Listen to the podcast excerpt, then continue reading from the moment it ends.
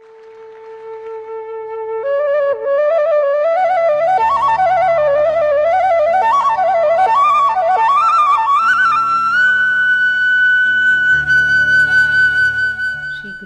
நமக. அத்தியாயம் ஒன்பது. கல்லும் கரையும் வண்ணம் அழுத தமயந்தியும் விதியை நொந்த வண்ணம் நடந்த நளனும் காட்டுப்பாதையில் நீண்ட தூரம் சென்றனர். மாலை நேரமானது. சூரியன் மறைந்து இருள் சூழ்ந்தது. பேய்களுக்கு கூட கண் தெரியாத அளவுக்கு இருட்டு. எங்கே தங்குவது? நடுக்காட்டில் அங்கும் இங்குமாய் முட்செடிகள் வேறு. பாதுகாப்பாக இருக்க இடமே கிடைக்கவில்லை.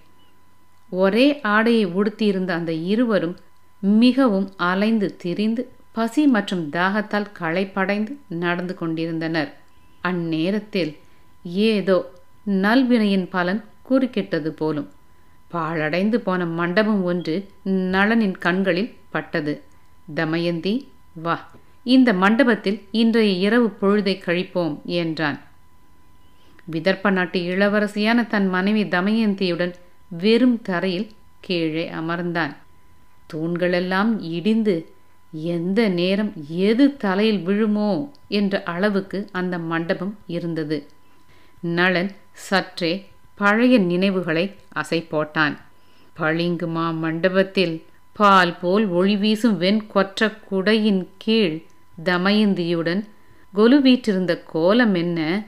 கொடிய சூதாட்டத்தால் இந்த இடிந்த மண்டபத்தில் தங்க வேண்டிய சூழ்நிலை வந்ததென்ன? அந்த மண்டபத்தின் தரை கற்கள் பெயர்ந்து மண்ணாக கிடந்தது. சற்று சாய்ந்தால் கற்கள் உடலில் குத்தியது. தமயந்தி கலங்கிய கண்களுடன் நிடத நாட்டு சோலைகளில் வண்டுகள் ரீங்காரம் செய்ய அதை தாலாட்டாக கருதி உறங்கினீர்களே. அப்படிப்பட்ட புண்ணியம் செய்த உங்கள் காதுகள் இங்கே இந்த கொடிய கொசுக்களின் இரைச்சலில் உறங்கும் நிலைக்கு தள்ளப்பட்டதே என்று கணவனிடம் சொன்னாள். நளன் அவளிடம் கண்மணியே கெண்டை மீன் போன்ற உன் கண்களில் இருந்து கண்ணீர் வழியலாமா? மனதை தேற்றிக்கொள். முன்பினை பயனை எல்லோருமே அனுபவித்தாக வேண்டும். இப்பிறவியில் நம் யாருக்கும் கேடு செய்யவில்லை.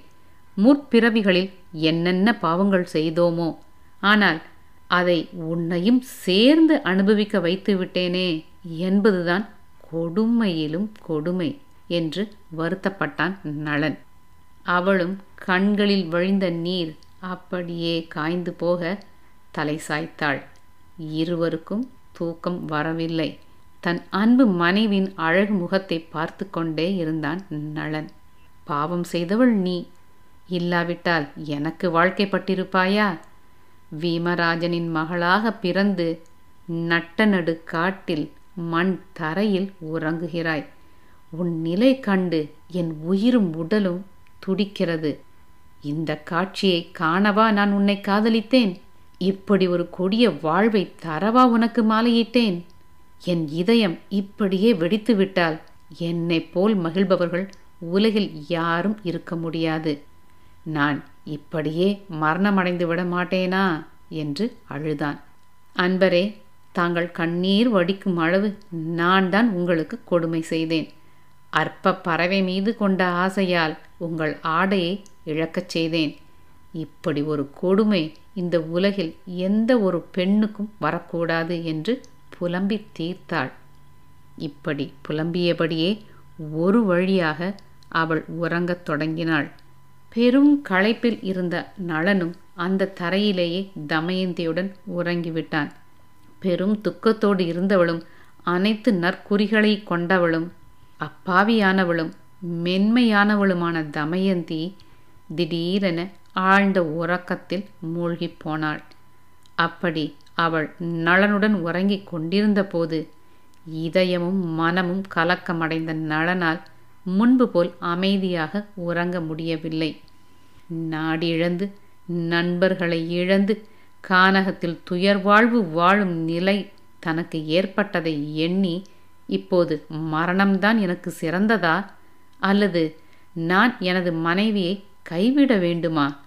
என்னிடம் உண்மையான அர்ப்பணிப்புடன் இருக்கும் இவள் இந்த பெரும் துன்பத்தை எனக்காகவே அனுபவிக்கிறாள். இவளை இங்கேயே விட்டு சென்று விட்டால் என்ன? இவள் காட்டில் படாத பாடு படுவாள் என்பது நிஜம். ஆனாலும் அது நம் கண்களுக்கு தெரியாதே. என்ன நடக்க வேண்டுமென அவளுக்கு விதி இருக்கிறதோ அது நடக்கட்டும். இவளை இப்படியே விட்டுவிட்டு கிளம்பி விடலாமா? நளனின் மனதில் சனீஸ்வரர் விஷ விதைகளை ஊன்றினார். நளனின் மனது இப்படியும் நினைத்தது. இவள் சில கால மகிழ்ச்சியாக இருக்கும் வாய்ப்பிற்கும் சாத்தியம் இருக்கிறது என்று நினைத்தான்.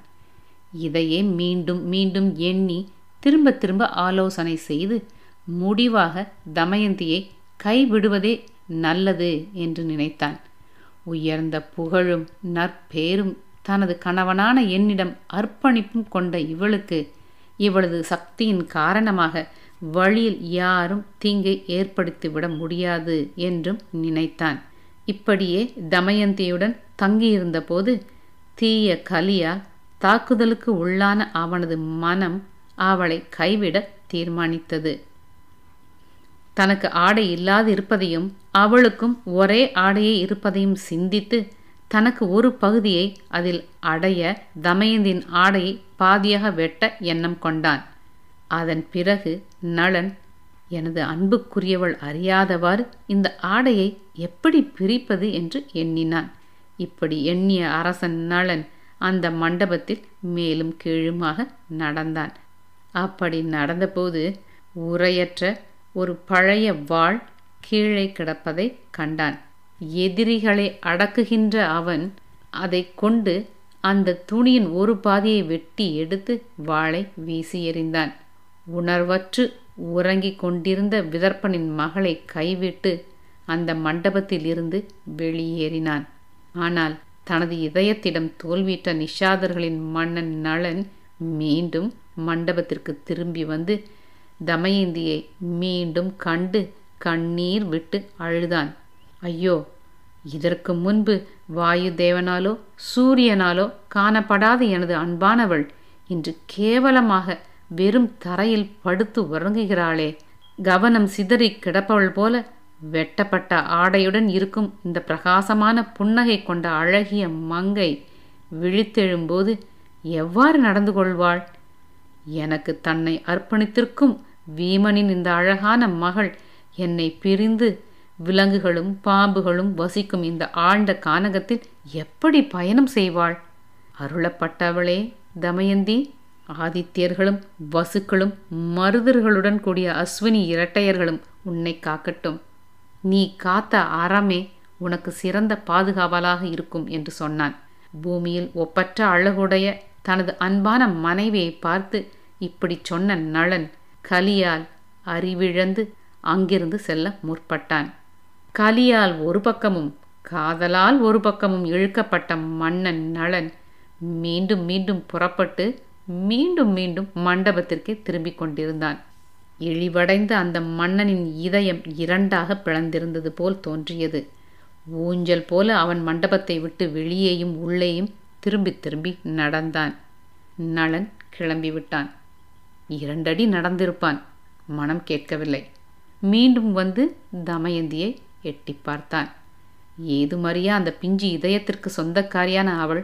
பச்சை மழலை போல் பால்மாறா முகத்துடன் தூங்கிக் கொண்டிருந்தாள். இவளை விட்டா பிரிவது? வேண்டாம் இங்கேயே இருந்து விடலாம் என்று எண்ணியவனின் மனதில் கலியாகிய சனீஸ்வரன் மீண்டும் வந்து விளையாடினான். போடா போ. இவள் படும் பாட்டை சகிக்கும் சக்தி உனக்கில்லை புறப்படு என்று சொல்லியது. சகிக்க முடியாது. புறப்படுகிறேன் என்று தனக்குள் சொல்லிக் கொண்டவனின் மனம் தயிர்கடையும் மத்தை கயிற்றை பிடித்து இழுக்கும்போது அங்கும் இங்கும் கயிறு போய் வருமே. அதுபோல் வருவதும் போவதுமாக இருந்தான். ஒரு வழியாக உள்ள உறுதியுடன் அங்கிருந்து வேகமாக போய்விட்டான். செல்லும் வழியில் அவன் தெய்வத்தை நினைத்தான். தெய்வமே அநாதைகளுக்கு நீயே அடைக்கலம். என் தமயந்தியை அனாதையாக விட்டுவிட்டு வந்து விட்டேன். உன்னை நம்பியே அவளை விட்டு வந்திருக்கிறேன். அவளுக்கு ஒரு கஷ்டம் வருமானால் அவளை நீயே பாதுகாத்தருள வேண்டும். இந்த காட்டில் இருக்கும் தேவதைகளே நீங்கள் என் தமயந்திக்கு பாதுகாவலாக இருங்கள். அவள் என்னிடம் பேரன்பு கொண்டவள். நான் இல்லாமல் தவித்து போவாள். நீங்களே அவளுக்கு அடைக்கலம் தர வேண்டும் என வேண்டியபடியே நீண்ட தூரம் போய்விட்டான். நள்ளிரவு நெருங்கியது. ஏதோ காரணத்தால் தூக்கத்தில் உருண்ட தமயந்தி கண் விழித்து பார்த்தாள். இருள் என்பதால் ஏதும் தெரியவில்லை. காட்டுப்பூச்சிகளின் ரீங்காரம் ஆங்காங்கே கேட்கும் மிருகங்களின் ஒலி தவிர வேறு எதுவும் அவள் காதில் விழவில்லை. இருளில் தடவி பார்த்தாள். அருகில் இருந்த மண்ணாளனை காணவில்லை. மன்னா மன்னா எங்கே இருக்கிறீர்கள்? இந்த இருளில் என்னை தவிக்க விட்டு எங்கே உட்கார்ந்திருக்கிறீர்கள்? என்று பக்கத்தில் எங்காவது அவன் இருப்பான் என்ற நம்பிக்கையில் மெதுவாக அவள் அழைத்தாள். சப்தமே இல்லை. சற்று உறக்க மன்னவரே எங்கிருக்கிறீர்கள்? என்றாள். பலன் இல்லை. போய்விட்டாரா? போய்விட்டாரா? என்னை தவிக்க விட்டு எங்கோ போய்விட்டாரா? இறைவா நட்ட நடு காட்டில் கட்டியவர் என்னை விட்டு சென்று விட்டாரே. நான் துன்பத்தை மட்டுமே அனுபவிப்பதற்கென்றே பிறந்தவளா? ஐயோ நான் என்ன செய்வேன்? அவள் புலம்பினாள். பயம் ஆட்டி படைத்தது. நடனமாடிக்கொண்டிருந்த மயில் மீது வேடன் விடுத்த அம்பு தைத்ததும் அது எப்படி துடித்து போகுமோ அதுபோல இருந்தது தமயந்தேன் மனநிலை. கைகளால் தலையில் அடித்துக்கொண்டு கூந்தல் கலைய அழுது புரண்டாள். விடிய விடிய எங்கும் போகத் தோன்றாமல் அவள் அங்கேயே கிடந்து என்னவரே எங்கே போய்விட்டீர்கள்? இது உங்களுக்கே அடுக்குமா? இறைவா ஒரு அபலை பெண்ணென்றும் பாராமல் இப்படி கொடுமைக்கு ஆளாக்கி பார்க்கிறாயே என்று அந்த காட்டில் உள்ள புலியின் கண்களிலும் கண்ணீர் வழியும் வகையில் அவள் ஊருகி அழுதாள். அவளது துன்பத்தை சற்றே தணிக்கும் வகையில் சூரியன் உதயமானான். மீண்டும் அடுத்த அத்தியாயத்தில். நன்றி வணக்கம்.